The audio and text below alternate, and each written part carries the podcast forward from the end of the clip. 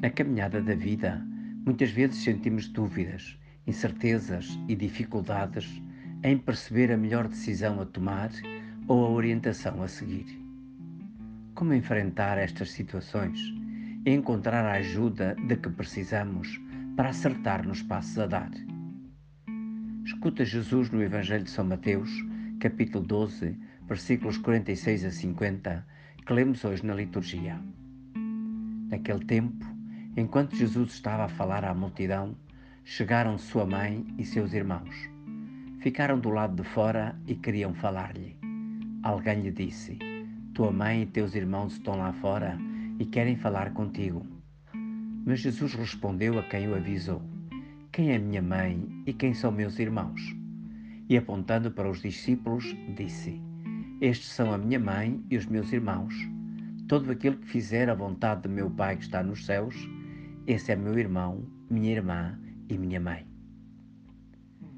Com a sua resposta, Jesus não pretende desvalorizar a mãe e os familiares. Quer antes dizer que mais importante do que os laços de sangue e de afeto são a comunhão de vínculos espirituais, a relação com Deus e em Deus. A sua opção de vida foi precisamente viver para cumprir a vontade de Deus. Também a sua mãe assim o fez, como expressam as suas palavras na anunciação do anjo: Faça-se em mim segundo a tua palavra. Assim, as palavras de Jesus contêm um elogio à sua mãe e afirmam o vínculo que reúne a sua nova família espiritual, a dos discípulos, como ele fazer a vontade do Pai Celeste. Quem segue Jesus e vive segundo as suas palavras torna-se a sua nova família.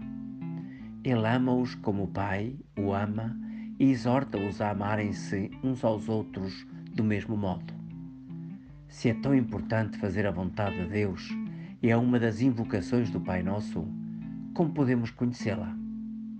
Acima de tudo, através de Jesus, como diz era Lubick. Jesus é a encarnação daquilo que é a vontade de Deus para o crente. Acolhei-vos uns aos outros na medida em que também Cristo vos acolheu procedei com amor como Cristo nos amou e se entregou a Deus por nós. Tende entre vós os mesmos sentimentos que estão em Cristo Jesus.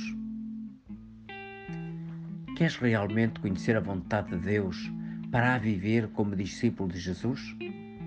Escuta a experiência de Chiara Lubick com as suas companheiras na aventura espiritual que empreenderam. Tínhamos uma bússola para focalizar a vontade de Deus era a voz dentro de nós, a voz do Espírito Santo. É a presença de Jesus no meio de nós que, como um altifalante, aumentava, fazendo-a ouvir mais claramente a voz de Deus dentro de cada um de nós. Vivemos entre dois fogos, Deus em nós e Deus no meio de nós. Ali, naquela fornalha divina, formamo-nos e exercitamo-nos a escutar e a seguir Jesus. E não é, porventura, pensamento de São Paulo que, para compreender a vontade de Deus, é bom estarmos inseridos numa comunidade cristã onde Cristo vive? Portanto, vivendo em comunidade, partilhando as nossas experiências espirituais e aconselhando-nos uns aos outros, conhecemos a vontade de Deus e podemos viver como, no seu grande amor, ele deseja para cada um e todos nós. Agarra hoje então este desafio, aconselhar-nos mutuamente para conhecermos e vivermos a vontade de Deus.